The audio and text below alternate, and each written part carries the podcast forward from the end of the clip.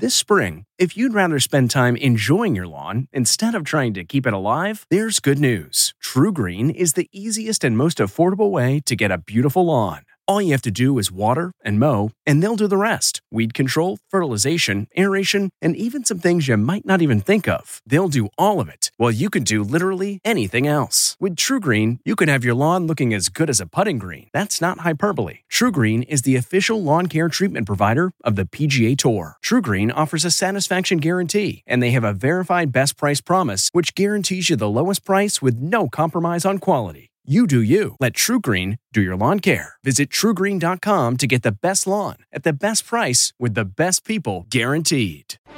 CBS News Face the Nation in 60 seconds. Hello, I'd like to deposit this to checking. Fate is a fickle master. What? The future is uncertain. Okay, and what's my account balance? Ah, the horizon is cloudy. I see a long, treacherous voyage Um, filled with great peril. Look, can I just get a deposit slip or something? A fortune bank teller. Surprising. What's not surprising? How much you could save by switching to Geico. I see a yellow-eyed serpent What? and a low APR. Geico. 15 minutes could save you 15% or more. Today on Face the Nation, the president makes some bold personnel moves and suggests there are more to come. But it's the firing of Deputy FBI Director Andrew McCabe by Attorney General Jeff Sessions that has sparked a controversy that is Washington reeling. Long a topic of conversation in Washington, the when will Rex Tillerson go question was answered Tuesday when President Trump dismissed him by tweet. CIA Director Mike Pompeo was named to replace Tillerson as the nation's top diplomat, with Gina Haspel, the current number two at the CIA, moving up to the director spot. If confirmed, she'll be the first woman to hold that job. I'm really at a point where we're getting very close to having the cabinet and other things that I want. Kentucky Republican Rand Paul says he'll block the president's nominees to state and the CIA. We'll talk with him and Tennessee Senator Bob Corker, who has a prickly relationship with the president but is responsible for getting the new Secretary of State confirmed. Maine Independent Angus King will be here to talk about Russia and the firing of Andrew McCabe. We'll also sit down with the South Korean foreign minister to get an update on the potentially historic meeting between President Trump and North Korean leader Kim Jong un. All of that, plus plenty of political analysis, are coming right up on Face the Nation. Good morning and welcome to Face the Nation. I'm Margaret Brennan. After a week at the White House filled with speculation about who the president would dismiss next, late Friday night, Attorney General Jeff Sessions fired Deputy FBI Director Andrew McCabe. McCabe was former FBI Director Jim Comey's deputy. He had announced his departure months ago and was just hours away from being able to retire with his full pension. But the firing sparked a fierce debate over whether it was justified or if it's an assault on federal law enforcement. Outrage intensified when the president's attorney, John Dowd, called for an end to the Mueller probe, which could be seen as an attempt to influence the ongoing investigation into Russian election meddling. We begin with Kentucky Republican Senator Rand Paul. He joins us from Bowling Green this morning. Uh, Senator, we do want to talk to you about your opposition to the president's nominees for the State Department and the CIA. But first, I want to ask you about the Mueller investigation and the firing of Andrew McCabe. This morning, the president has had a lot to say about the special counsel's investigation, and it comes in the wake of news that his lawyers received questions from Mueller's team and that the Trump organization itself has been subpoenaed. Do you believe his statements are an attempt to influence the investigation? Um, sure. Anytime the president speaks, I'm sure it has influence on public opinion. I don't know how much influence that has on the investigation. I would say that the facts with regard to McCabe are very important. Uh, it appears that the facts are from the Inspector General's office, and the Inspector General is something I'm a big fan of. They're objective, they are not partisan, they look at the facts. They basically have said that McCabe leaked classified documents. That's illegal. But then he also lied about leaking classified documents. And so, you know, the FBI are sticklers on this, and they don't tolerate lying from their agents. And so, if all of that's true, I see no way that he could continue in his office and that punishment is appropriate. I mean, look at it in comparison to General Flynn. General mm. Flynn's been offered a, a year in jail for lying about something or misleading the FBI about something that was actually legal. Here we have an instance where McCabe does something illegal and lies about it. Have you seen, have you seen the results Flynn. of the investigation into Andrew McCabe, which have not been made public? And are you saying you agree he should have been fired? Uh, if the facts are true as they've been reported in the media, that McCabe lied about uh, releasing uh, classified documents, yes, it's a it's against the law to release classified documents and against the law to lie about it if the FBI asks you about it. So that would be uh, two significant infractions. But you don't true, know that he did that. Fired. You haven't seen evidence that he did that, is what you're saying. I know only what the news is reporting on this, and that's what everyone in the news says that this is what happened. That he leaked, Ill- he illegally leaked classified documents and then lied about it. Uh, the president also tweeted that there was tremendous leaking, lying, and corruption at the FBI, the Justice Department, and the State Department. Are you concerned that there is some sort of chill effect that may be going through federal law enforcement in the wake of this firing and the president's statements? I'm afraid that the FBI has been terribly damaged by all of this, really starting with James Comey. And I think there's been this politicization of it. I think James Comey could well have cost Hillary Clinton the election by basically not indicting her, but then saying she was guilty as heck in a press conference. And then I think they reversed course and then went over the top on Trump. Really, the FBI needs to learn to stay out of politics. And here's the problem. And from the beginning of our country, Madison warned about this that men are not angels. So you have people at the FBI that turn out to be very biased McCabe, Peter Strzok, Lisa Page. This is why I've been advocating that no one should be allowed to search Americans' data, Republican or Democrat, without asking a judge for permission through a warrant. This is the institutional reform that I've been advocating, and it, it, means that bias can come from either side, but law enforcement has such enormous power, it needs to be held in check and balance by, judiciary, by the judiciary. Uh, because of the slim Republican majority, your vote will be key here and much needed if the president wants to get his new Secretary of State nominee confirmed, Mike Pompeo. Uh, what do you need to hear from him to change your vote from a no to a yes? You know, I've been very supportive of the president on taxes, regulation, the judiciary. But when it comes to foreign policy, the thing I liked about President Trump was his opposition to the Iraq War. I guess what I'm perplexed by is that he keeps nominating people around him on foreign policy who actually thought the Iraq war was so good that they want to have an Iran war now. And so I think the lesson of the Iraq war was that uh, there are unintended consequences from regime change.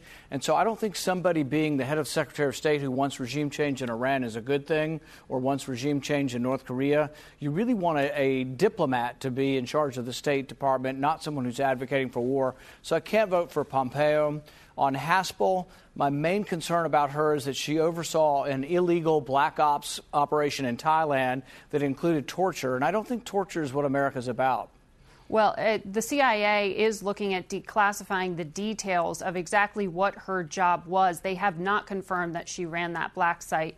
Um, but why don't you withhold your judgment on her until you see the details of her 33 year career? Because I think there's ample information out there, and it's not disputed that she ran the Black Ops operation in Thailand, that she did oversee enhanced interrogation. In fact, her colleagues have said that she was an enthusiastic supporter of uh, this enhanced interrogation or waterboarding or torture, as most of us have come to believe it. Uh, there's also evidence that she signed a cable to destroy the evidence. There were videotapes, which I'm sure were ghastly, of uh, the simulated drowning, and these were destroyed uh, with her support and advocacy when she returned home to Washington. So I think there's got to be plenty of good people at the CIA who weren't involved with torture. And really, we, you know, we're supposed to be the symbol of hope for the world, and people who want freedom to, from totalitarianism, they want freedom from torture. They don't want the freedom to torture. But that so was I think this sets a terrible. This sets a terrible To be clear, though, that, that was U.S. policy at the time. That wasn't her individual policy. Uh, but just to, to she, she, quickly she, at fact check you on something there, sir. The investigator who looked into some of what you're talking about with those tapes, the CBS News senior security contributor, the former number two at the CIA, Mike Morell, did clear Haspel, saying she didn't order the destruction her superior did. She just drafted the cable. Does that change Yeah. your view I, of I, her? I think she was a I think she was a willing participant in uh, waterboarding, and I think she was a willing participant in destroying the tapes. It wasn't her set, standing up and making a principled stand and saying, "I'm going to the president. I'm not going to destroy these tapes." It was her writing the memo, and who actually advocated for it, her or her superior. There's no evidence that she was protesting against torture. There's every evidence that she was covering it up. This is not what we stand for as a people. We stand for freedom and hope. We mm-hmm. can't be the country that tortures prisoners. And, you know, I've got three young members of my family in the military. I don't want every enemy around the world to think, oh, it's okay to torture people because the Americans do it. I don't want my family to be captured and for other countries to think, oh, torture is okay. Will you filibuster these Absolutely. nominations? We cannot have her be the symbol of this. Excuse me? Will you filibuster these nominations? Yes, I, I'll do everything to stop. Now, I I don't have the power to stop her nomination. If there's enough votes, she'll Mm-hmm. eventually win. But there are a few things in life where it is worth standing up and saying, enough is enough. This is wrong. This is, Mm-hmm. you know, this is beneath contempt. We are not a people that should be so fearful or so vengeful that we think that torture is somehow acceptable. On what level could torture ever be acceptable? No, we should make a stand on this. She should never lead the CIA. And one other reason is they have such enormous power to destroy lives. They can listen to all the phone conversations of the world. They can assassinate people with drones. We should not have someone at the top who has actually been an advocate of or a participant in torture.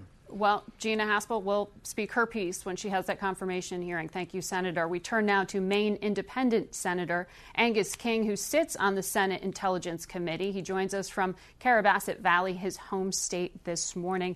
Uh, good morning, sir. I want to give you a chance as well uh, to respond to the firing of FBI's deputy Andrew McCabe. It came just hours before uh, his retirement when he would have been allowed to receive full benefits. What is your reaction?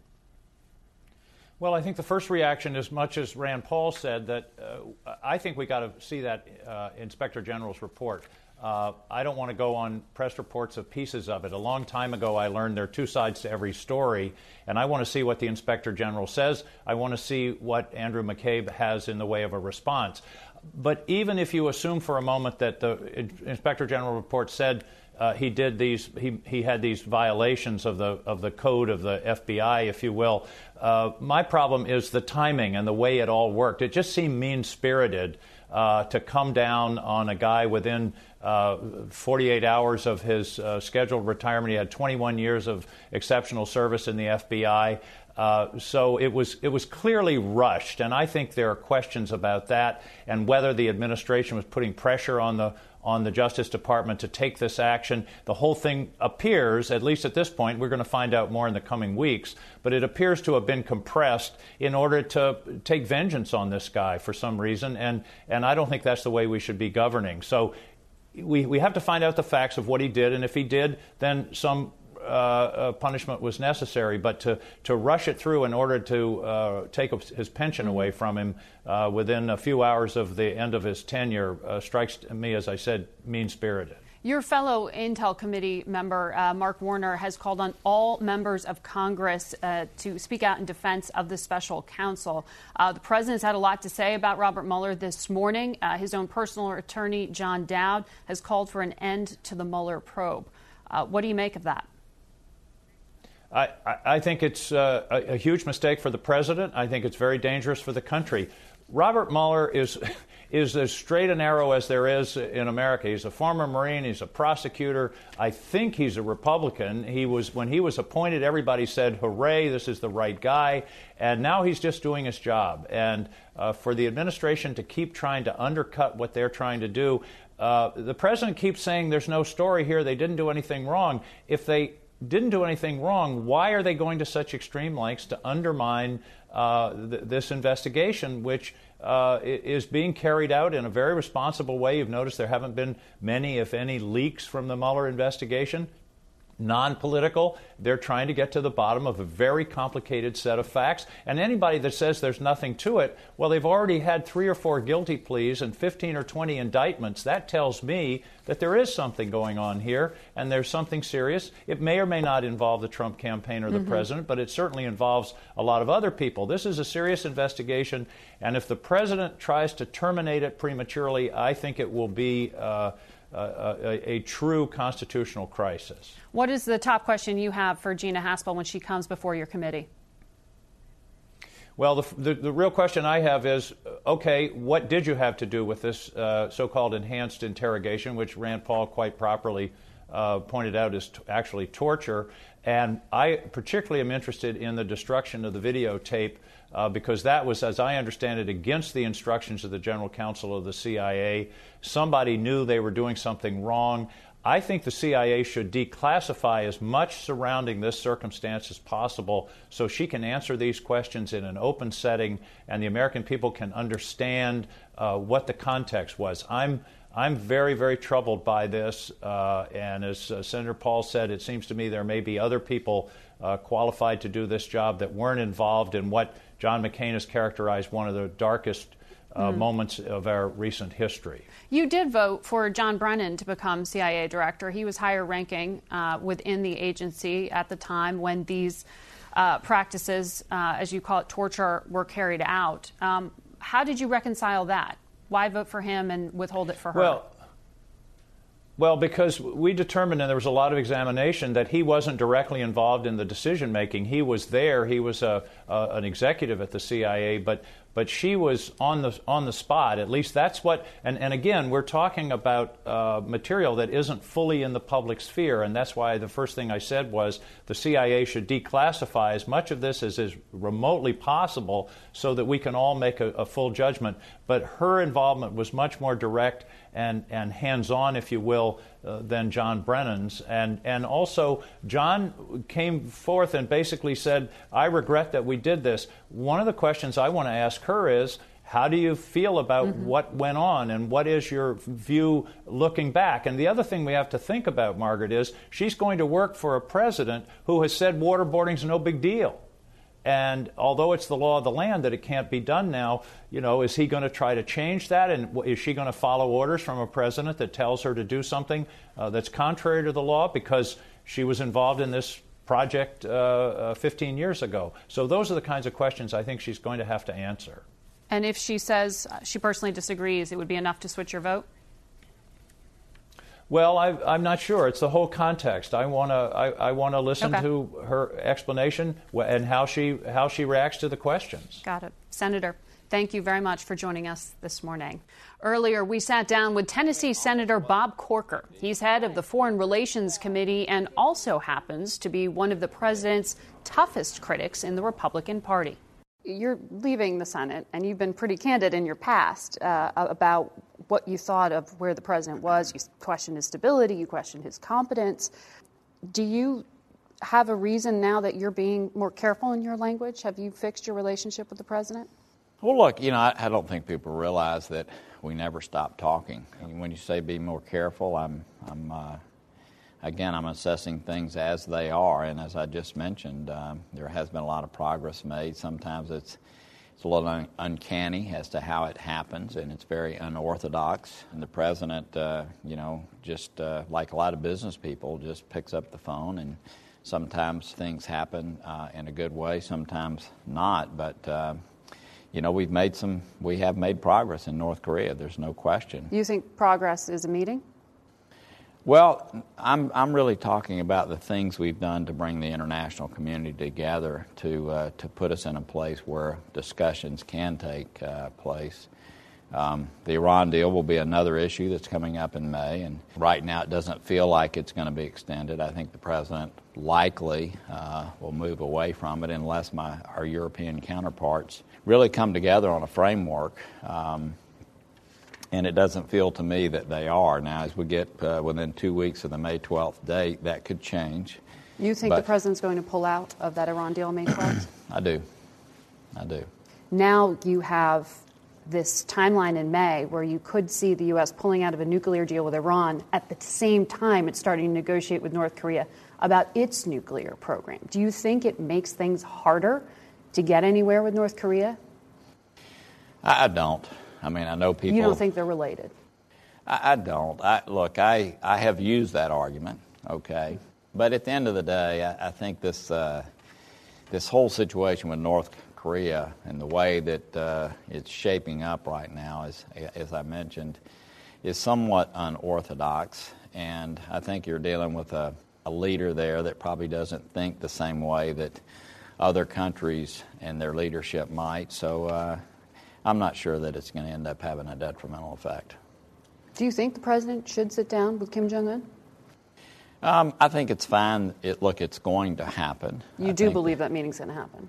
I, I I think ultimately it happens. I do. You've already seen the you've seen the administration sort of move away from an instant meeting. They've uh, said that you know they don't know exactly when it's going to occur, and I so think maybe not May, which is when the Well, I think you're seeing that happen because the realities of what you have to do in preparation to make sure that it's successful. Um, it takes a while for that to occur. We do have back channels ourselves, by the way, um, uh, to North Korea, and uh, you know we have our ways of uh, of setting things like that up in an appropriate manner. And do you think Mike Pompeo is currently at the CIA, but will ultimately face confirmation ahead of your committee to become Secretary of State? Is he the right person to be leading that diplomacy? I mean, is he already laying some of this groundwork? I think he became aware of his situation uh, over the weekend, and you saw where he had already briefed himself up on North Korea a little bit more fully than he otherwise would have, probably.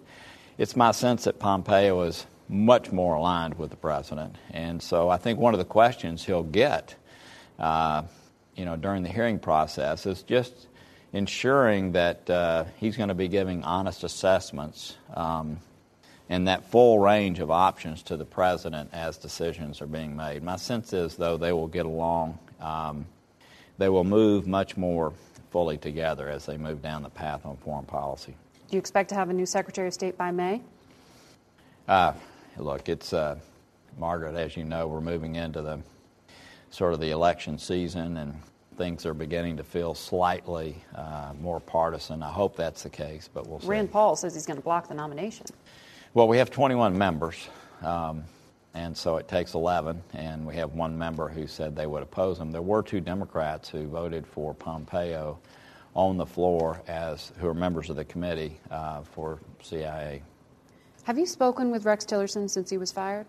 I had a long conversation with him. Yes, How is he doing? I think he's doing fine. I think he he feels he knows he's laid the groundwork for North Korea. I know he he uh, he feels like he's moved things along in a good way. He wants to have a very uh, good transition with Pompeo. He's a class act in that regard. So I think he's at peace. I think uh, he obviously wanted to stay a year. He moved beyond that. Um, I think he was planning to be here this entire this entire year, also to make it two. Um, but uh, look, I, I think he he feels like he served his country well, and and uh, knows that uh, uh, the president needs to have his own Secretary of State or one one that he more G-halls fully with. And you can see our full interview with Senator Corker on our website at facethenation.com. We'll be right back. Don't have time to keep up with the news? Try the CBS News Radio app on your iOS or Android device. You'll get the latest news as soon as you start it up. It's that easy. You can also listen to great programming like Face the Nation, Weekend Roundup, or the CBS Evening News. And good evening. Wall Street today signaled its approval of the tax cuts passed by the Republican controlled Congress. You can even download them straight to your phone and listen later. It's all on the CBS News Radio app for iOS or Android. Download it today. We want to go now to Moscow and CBS News correspondent Elizabeth Palmer, where today's presidential election is taking place against a backdrop of new sanctions and expelled diplomats. Liz? Good morning. As you can see, it's a beautiful day today here in Moscow, which may have helped voter turnout. Certainly, from what we saw at the polling stations this morning, it looked pretty heavy. All the signs of a real contest are here.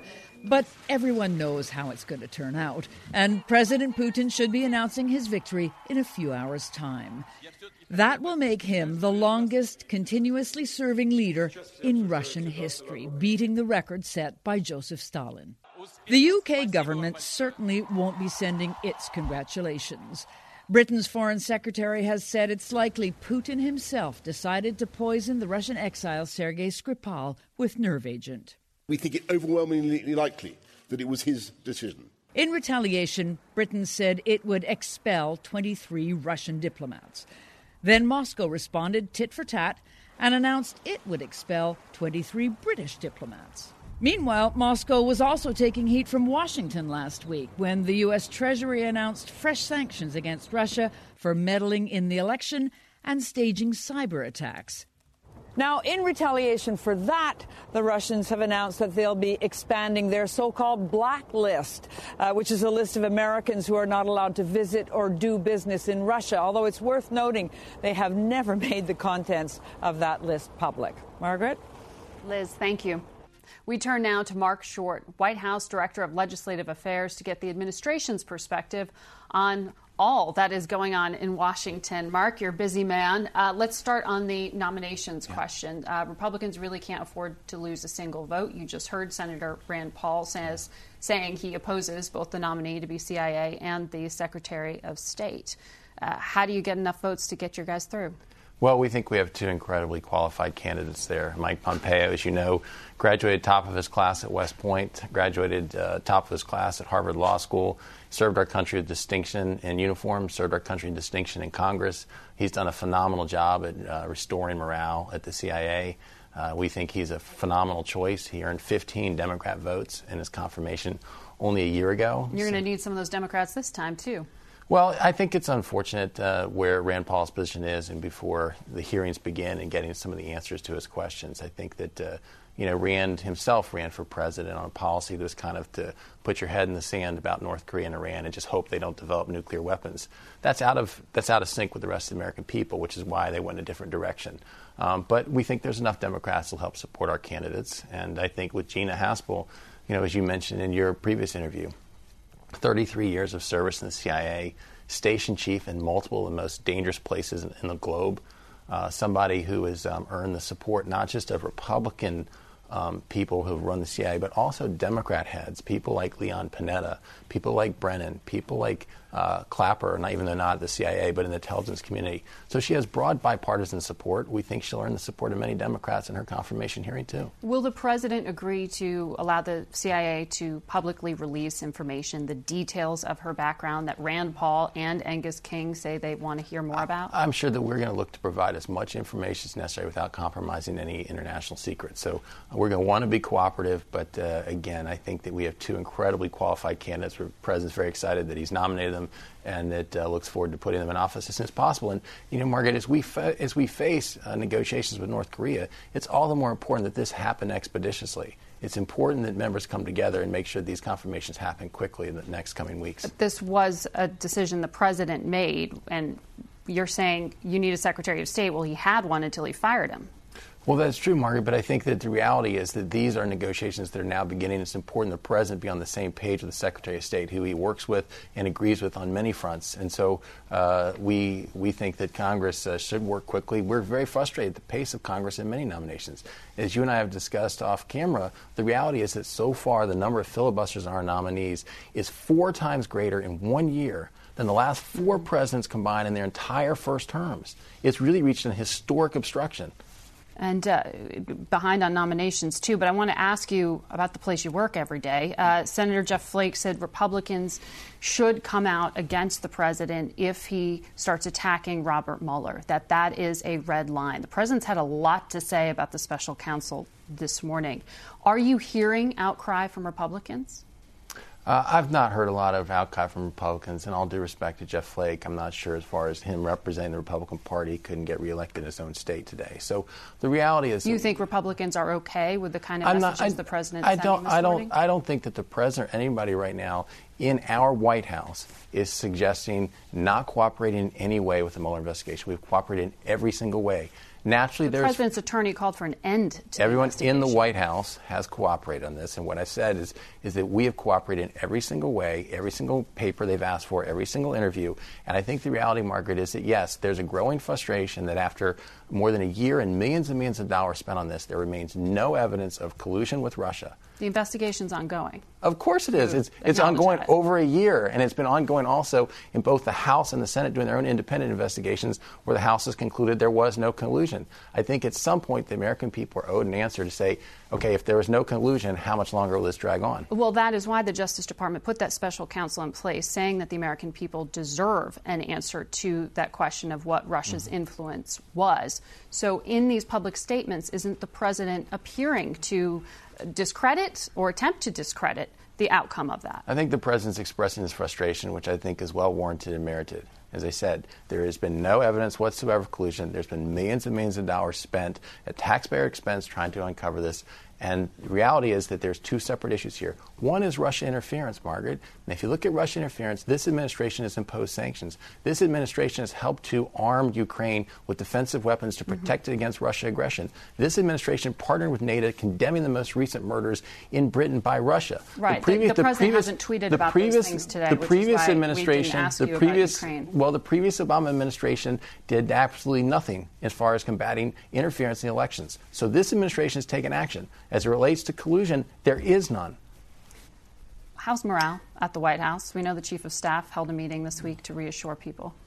Morale on our team is great, Margaret. I think the reality is the where, legislative team. Where, where I think the reality is is what the American people want to know is, despite the media's coverage of who's up, who's down, what's the latest palace intrigue. The Secretary of State was fired this week. They want to know what the latest that, palace that's intrigue. Not the media. What the American people want to know is what is unemployment rate? It's the lowest in 17 years. How are jobs doing? Lowest unemployment rate for Hispanic Americans in history. Lowest for African Americans in history. You see an economy you're, that's you're growing again. You're confident that the, the staffers you're working with, who come to work every day feel that their jobs are safe? I mean, why did the chief of staff have to have that? Meeting? Anytime, anytime in this environment, there's always going to be a lot of turmoil, Margaret. That's something you sign up for. You recognize you serve at the pleasure of the president.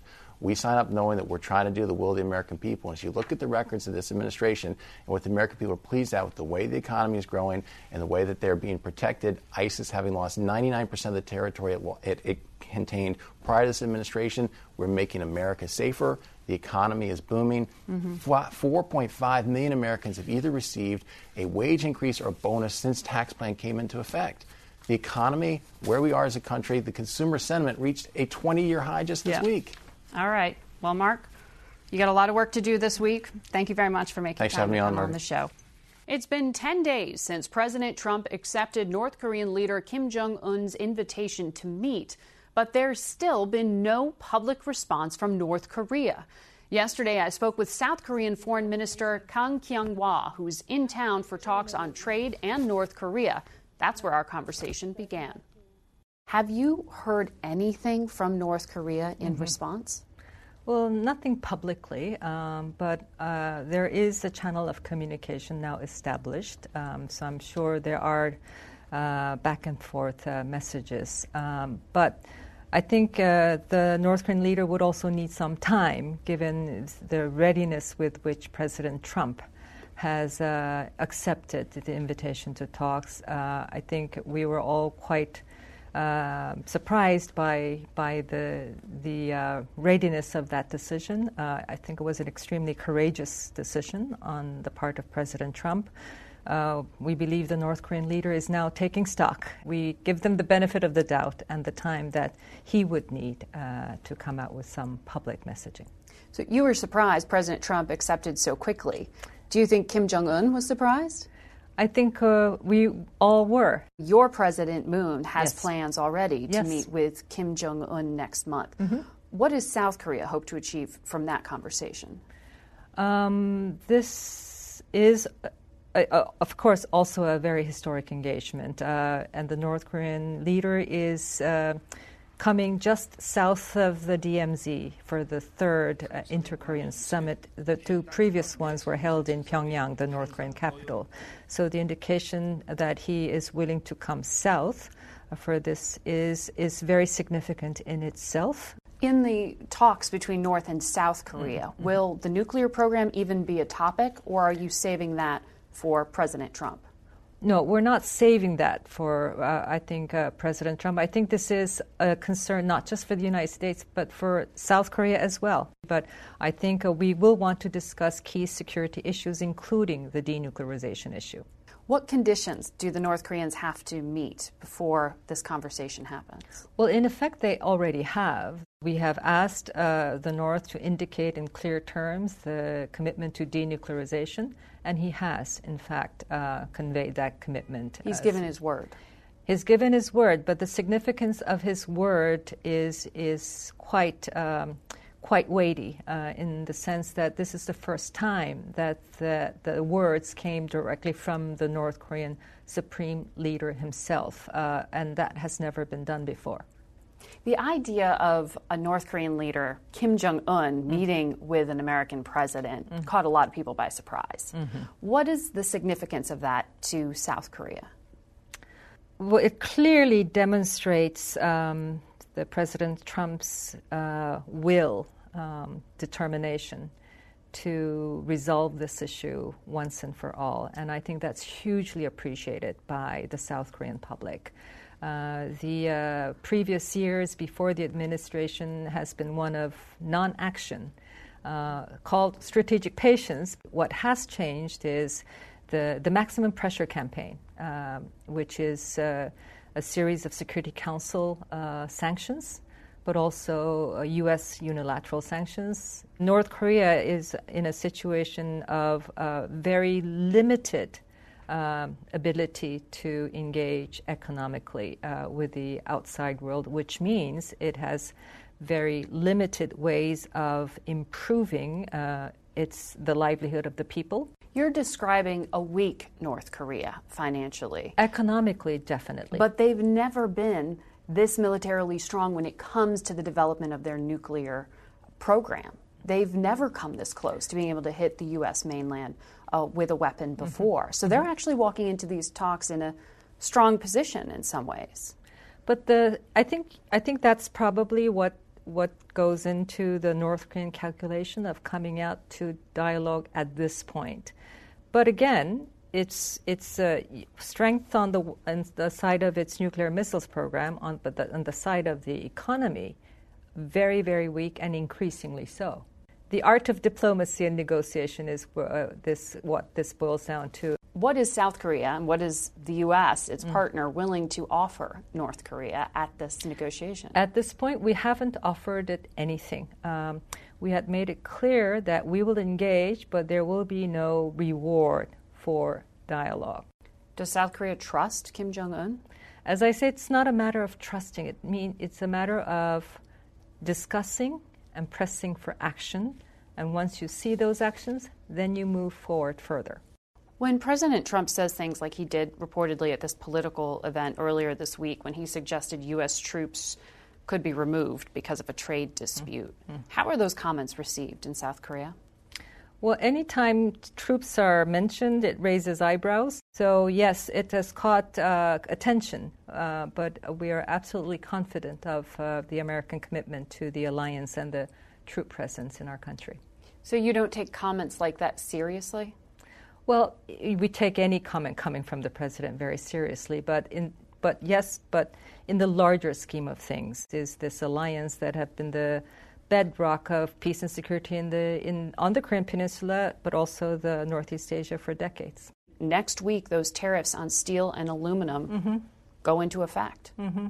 What's going to happen to South Korea? Well, we've been arguing very much, um, you know, as ally, and uh, particularly uh, uh, uh a visible ally- alliance at this point when we are trying to make the most of this opportunity that is created to come to terms with the North Korean nuclear issue that we we we need we need an exemption on this. So we've put all of our arguments and considerations on the table, and we're hoping for a good result. No assurances that you will be exempt yet. I think we'll know when the decision is made and announced, but I think we've put, we're putting the best arguments in place. This comes in the middle of what was already a tough renegotiation of that U.S. free trade deal with mm-hmm. South Korea. So, are, are you concerned that some of this beating up on trade is going to hurt the alliance? There has always been trade issues. The steel issue is not entirely new. This is particularly big. Uh, but we take it for what it is and try to deal with it. But again, yes, coming at this particular time, uh, it, it's not helpful. Minister, thank you. Thank you. You can see our full interview with Minister Kang on our website, facethenation.com. We'll be back in a moment with our political panel.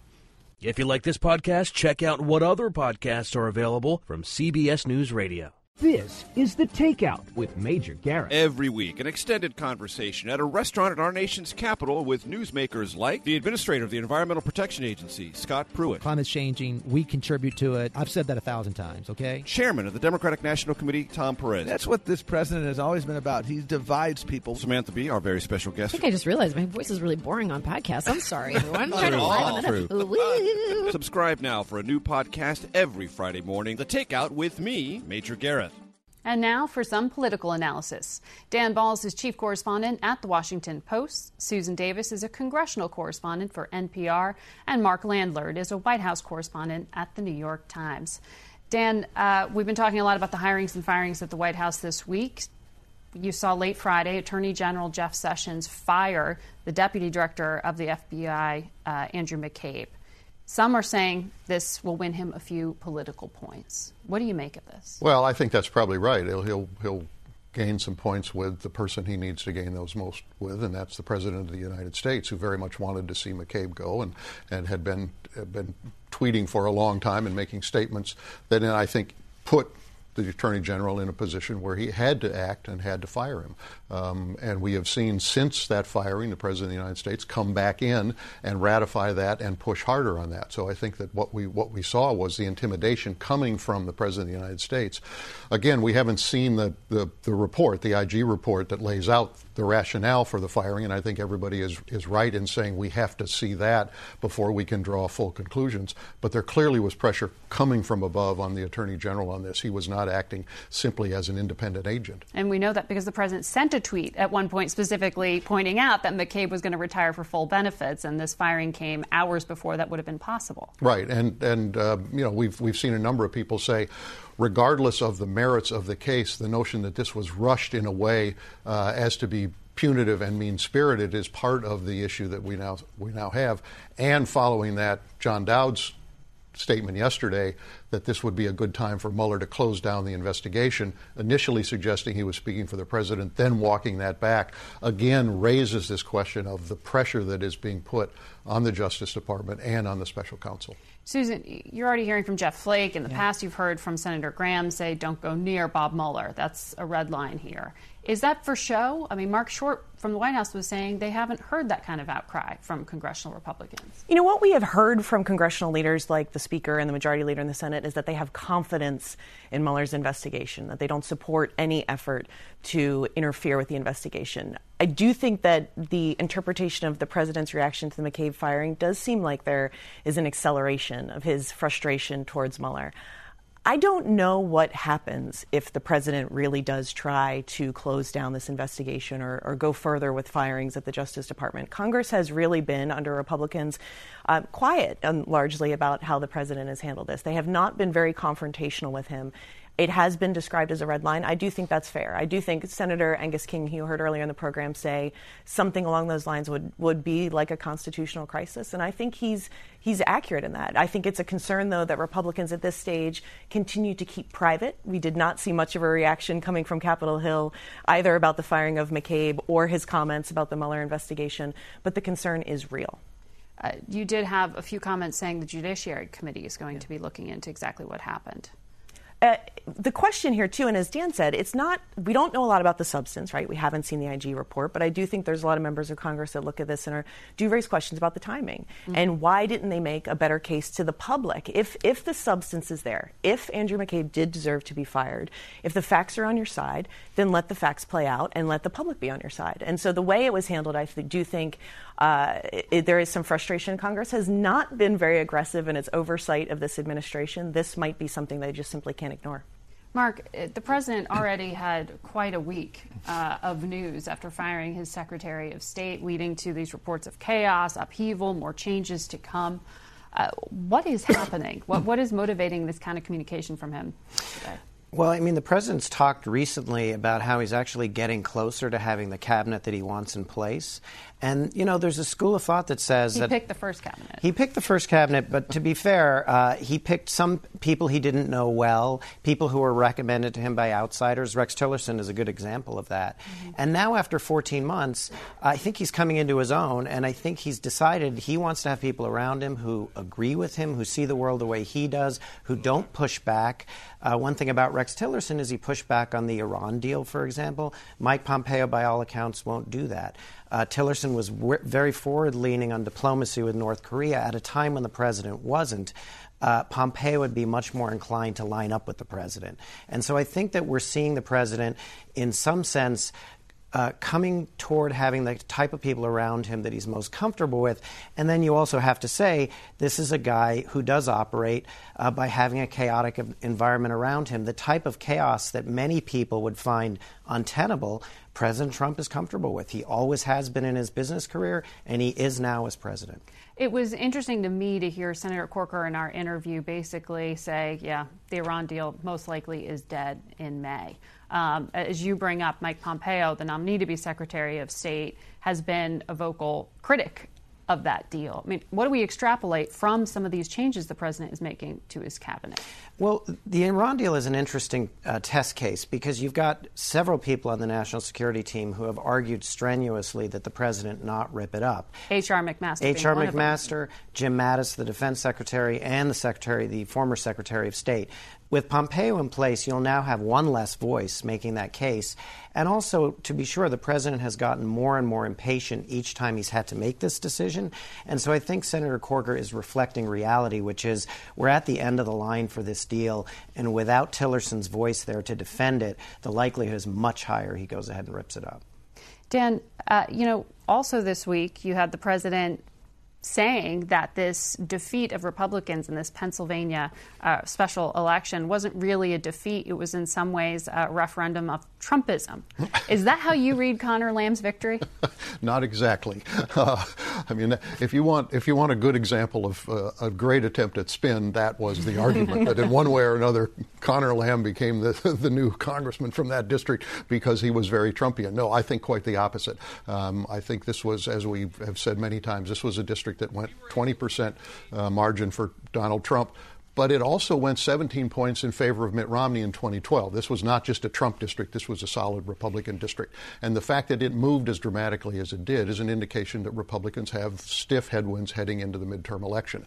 Uh, yes, Conor Lamb said some things that put him in a little bit better position in that district. He said he wouldn't vote for Nancy Pelosi as, as Democratic leader, for example. Uh, he talked about being in favor of the Second Amendment, uh, but in many other ways, he ran on Democratic issues, um, and the turnout was very, very strong. And so I think we saw two things. One, that there were obviously some people who had voted for Donald Trump in 2016 who ended up voting for Conor Lamb. And the second, which we've seen again and again and again, uh, is that the energy and the enthusiasm and the intensity is greater on the Democratic side at this point than it is on the Republican side. Susan, do those stiff headwinds change the calculus of those in the Republican Party right now in terms of the willingness to challenge the president? It is a very tricky thing for Republicans to do that because the one thing that was true, and also in Pennsylvania was true, is Republican voters aren't angry at the president. They still like him. The question is, are they going to show up and vote for people down the ballot? And Democrats faced a similar problem under the Obama era that Democratic voters still liked Barack Obama, but they didn't show up in the midterms to support him. One of the lessons of these midterm elections is that the president can hurt you, but he can't necessarily save you. And that I think Republicans even though there was some very optimistic spin coming mm-hmm. out of this race, are very aware of the fact that the House majority is very much in play. And that if they can't figure out a way to run in an environment where the president has an approval rating in the low 40s, that the, a lot of unexpected losses could be coming their way. Susan, Dan, Mark, thanks for coming on the show. That's it for us today. Thanks for watching. Until next Sunday, for Face the Nation, I'm Margaret Brennan. And this has been Face the Nation. Today's guests were Senators Rand Paul, Angus King, and Bob Corker. We also spoke with White House Legislative Affairs Director Marc Short and South Korean Foreign Minister Kang Kyung Hwa. The executive producer of Face the Nation is Mary Hager. This broadcast was directed by Allison Hawley. Face the Nation originates from CBS News in Washington. For more Face the Nation, we're online at facethenation.com, and you can follow Face the Nation and CBS Radio News on Twitter, Instagram, and Facebook. Face the Nation is also rebroadcast on our digital network, CBSN, at 11 a.m. and 6 p.m. Eastern every Sunday. If you like Face the Nation with Margaret Brennan, you can listen early and ad-free right now by joining Wondery Plus in the Wondery app or on Apple Podcasts. Prime members can listen ad-free on Amazon Music. Before you go, tell us about yourself by filling out a short survey at wondery.com/survey. Save on Cox Internet when you add Cox Mobile and get fiber-powered internet at home and unbeatable 5G reliability on the go. So whether you're playing a game at home, yes, cool, or attending one live, you can do more without spending more. Learn how to save at cox.com/internet. Cox Internet is connected to the premises via coaxial cable. Cox Mobile runs on the network with unbeatable 5G reliability as measured by Ookla LLC in the U.S. to H 2023. Results may vary. Not an endorsement. Other restrictions apply. Catch every episode of 60 Minutes, America's most watched news magazine show, as a podcast. Hear in depth investigations across politics, news, and entertainment on your schedule. Listen to 60 Minutes ad free on Wondery Plus.